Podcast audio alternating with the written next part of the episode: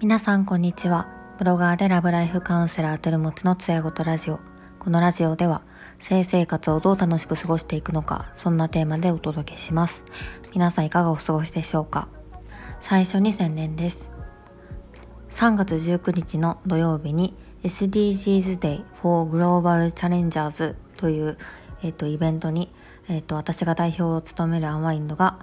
出ます。とまあ、市民参加型公開イベントということで、まあ、SDGs の目標達成を目指してあの未来の当たり前を創造するユニークな起業家たちとあの、ね、兵庫県民神戸市民の皆さんが自由に気軽に楽しみ体験し共感する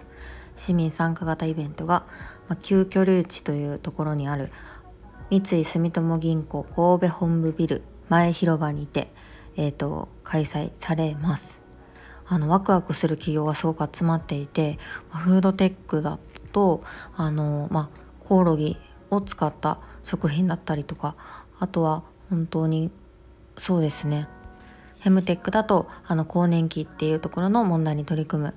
あの女性起業家さんとかがあのすごいたくさん19社いるので是非あのスタートアップについていろいろ見たり知ったりあとはこういう SDGs っていう取り組みを本気であのやっている企業ってどうなんだろうっていう気になる方は是非見に来てください私もピッチしますそしてですね2月28日月曜日の夜、えー、22時からスタンド FM で生放送してみようと思っています。で今回はですねあのまあ私がラブライフカウンセラーなので、まあ、性にまつわるお悩みっていうところをあの、まあ、Google フォームで募集して意見を取り扱おうかなと思っていますので是非概要欄の URL からお悩みを寄せていただければなと思います今回はですね、えーと無意識にパートナーに性暴力を振るっている可能性はないか考えたことがありますかっていうお話をしていこうと思います。あの去年のえー、っと秋頃ですかね。アメリカのカリフォルニア州では同意なしにコンドームを外す行為ステレシングというのが違法になりました。こちらの記事については概要欄に貼っているのでぜひご覧になっていただければと思います。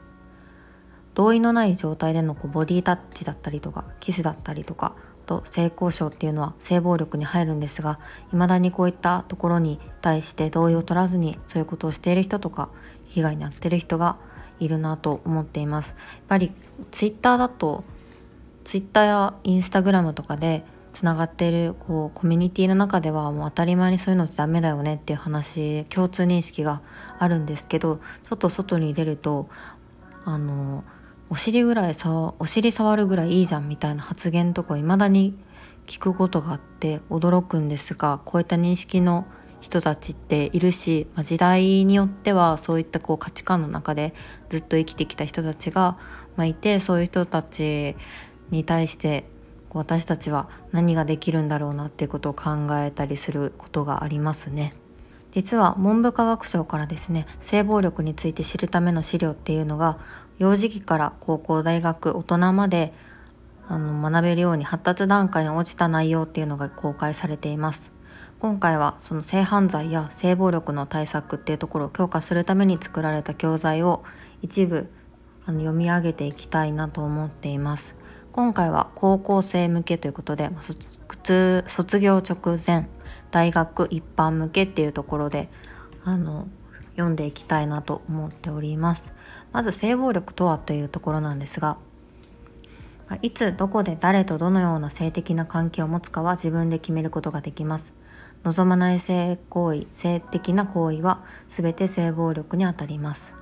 あなたや周りの人は自分の心と体を尊重される権利を持っています。性暴力はその権利を著しく侵害するものです。被害者の心身に長期にわたり重大な悪影響を及ぼします。性暴力は決して許されないものであり被害者は悪くありません。性暴力っていうのは、まあ、刑法の処罰の可能性処罰の対象ともなり得ます。もうこの辺りは当たり前ですよね。実際にこうどんな性暴力っていうのがあるんでしょうか。例えば同意のない性的な行為やと同意のない状態でのボディタッチキス性交渉そして痴漢。あとはアルコールやレイプドラッグなどの薬物を使用した性暴力 SNS を通じた性被害っていうところで、まあ、痴漢っていうのもやっぱり多いですしレイプドラッグっていうのもたびたび話題になりますよね。NHK でも特集されてるのが印象的でした。と SNS による性被害でいうとチェコの映画だと少女たちの10日間 SNS っていう映画が一時期話題になりました。確か去年公開されていて私も劇場へパートナーと見に行ったんですがその成人しているあの女性たちに協力を願って12歳を演じてもらって、まあ、Facebook をしたところたくさんの大人から連絡があったっていうようなこうリアリティある映画だったんですが、まあ、実際にあのそういうドキュメンタリーではあるんですけど実際にこう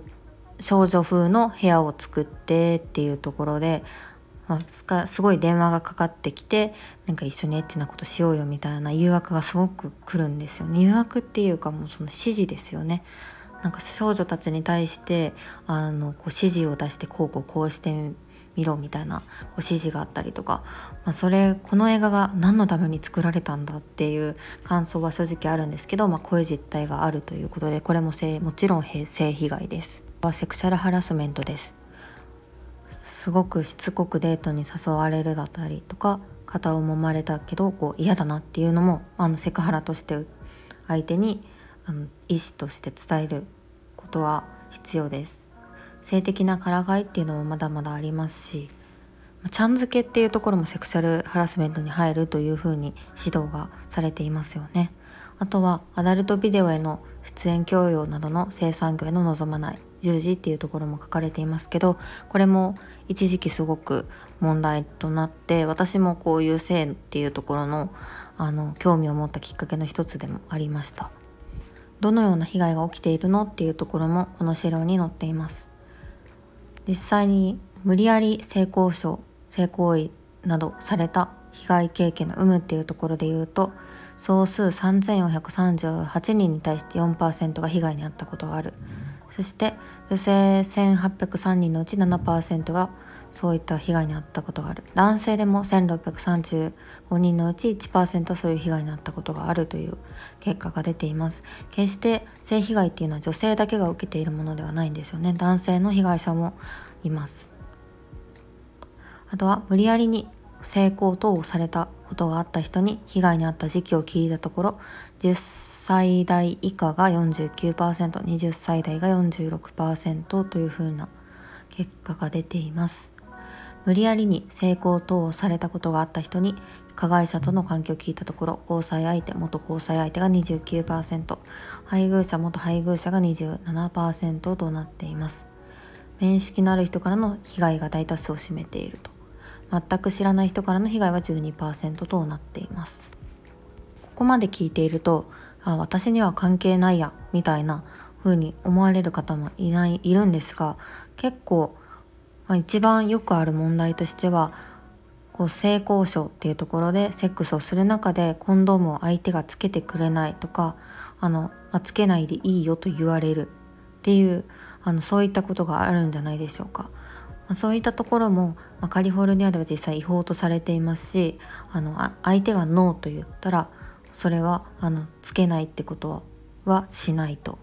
何事も同意がなければ性暴力にあたります。否認に協力しないっていうことも性暴力にあたるのですがなかなかこの辺りがあの理解している人っていうのはまだまだ少ないのかなというふうに思います。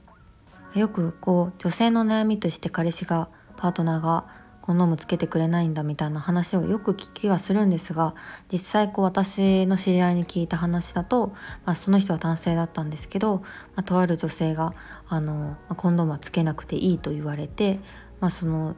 まあ、つけずにセックスしてしまったら後ほどその女性から電話かかってきて、まあ、子供ができたからあのどうしてくれるんだみたいな脅しを受けたっていうこともあって、まあ、その時当時その人が、まあ、大学1回生とかだったので本当に年上の女性からそういうふうなことを言われてしばらく揉めたみたいな話もあったので必ずしもこう男性から女性の構図であのこう加害が行われているわけではないっていうことはあの頭に置いていかな置いとかないといけないと思います。あとは飲み会とかで酔った勢いでこう周りに人がたくさんいるのに性的な経験とかについて何度も聞かれるとかそういったこともありますよね。他にもこう被害についての例がいろいろ載ってるんですがこんなことありえるんだみたいな被害例が書かれています。このような性暴力を起こさないためにはお互いのこう意思を尊重することというのが特に大事になってきます。で資料の中にはポイント1お互いに気持ちの良い関係を築こうということが書かれていますが対等な関係でない人との間で性暴力が起こりやすいと書いてあります。例えば会社の中での上司部下の関係だったり先輩後輩っていう関係の間柄でどうしても性暴力などが起こりやすいようです。あとは相手への思いやりが足りないだとか自分と相手のこう意見とか考え方がすれ違った時にそのどちらかがきちんと意思表示をしないっていうことから性暴力につながることもありえます。相手に暴力を振るっていいっていう考えを持っている方がいるのが残念ではあるんですがそういったこと人がいることで、まあ、性暴力につながるということもありえます。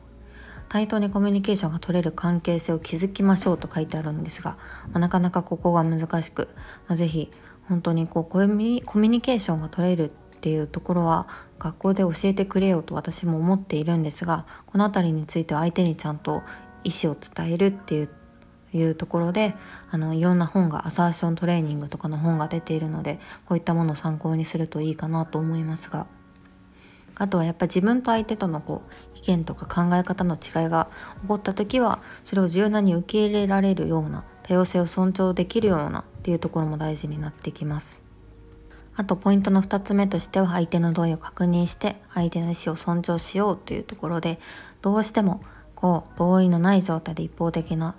こう行為性的な行為をすることは性暴力ですと。急に抱きついたりとか、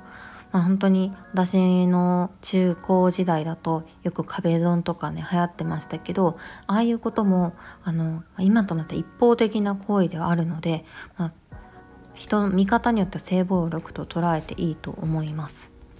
相手への思い込みが性暴力につながることもあるので気をつけたいです。相手もこうセックスをしたいに決まってるみたいな考え方だったり付き合ってるんだからセックスして当たり前だろうみたいな考え方を押し付けるのも危険です。で否認については必ず相手の意思を確認尊重することが必要になってきます。嫌と言ってないっていうのはイエスではないのであのそういったところもちゃんと確認するようにしましょうと。あとキスをしたからそれイコールイエスっていうところでセックスに持ち込むっていうのもいいわけではないのでちゃんと確認をしましょう。アルコールを摂取するとやっぱりあの相手の意識が朦朧とすることもありますのでそこのところもちゃんと同意を取れる関係性だったり、まあ、同意をちゃんと取る曖昧にして勝手にセックスするみたいなことはダメです。で少しでも嫌だと思うことがあったらパートナーに伝えられるようにっていうところであの本当に双方が努力をするっていうのが必要になってきます。ただ被害に遭った人っていうのは絶対に悪くないです。加害者がかな絶対に悪いので本当に被害に遭った時っていうのは周りに相談するっていうところだったりとかあとはあのこう妊娠が心配な時は緊急避妊薬っていうものもあるのですぐに産婦人科に相談するとかあとはあのこう周りに知られたくないっていう人はあのそういったところに対しての窓口っていうのもあるのでそういったところに相談するっていうこともすごく重要になってきます。あの本当にこう性暴力ってやったことないかなっていうのを本当に高校生中高生の頃子供の頃から振り返ってみるとやっぱりあるんじゃないですかね。スカートめくりとかもふざけてやるんですけどあの性暴力に当たるんだよっていうことを、まあ、きちんと説明する必要が大人にも責任があると思います。あの今回はあんまり普段性暴力の話はしないんですけど、まあ、改めてこういった意識、まあ、セックスを楽しむためにこういった知識もちゃんと必要だよってことを伝えたかったです。では皆さん良い週末をお過ごしください。ではまた来週。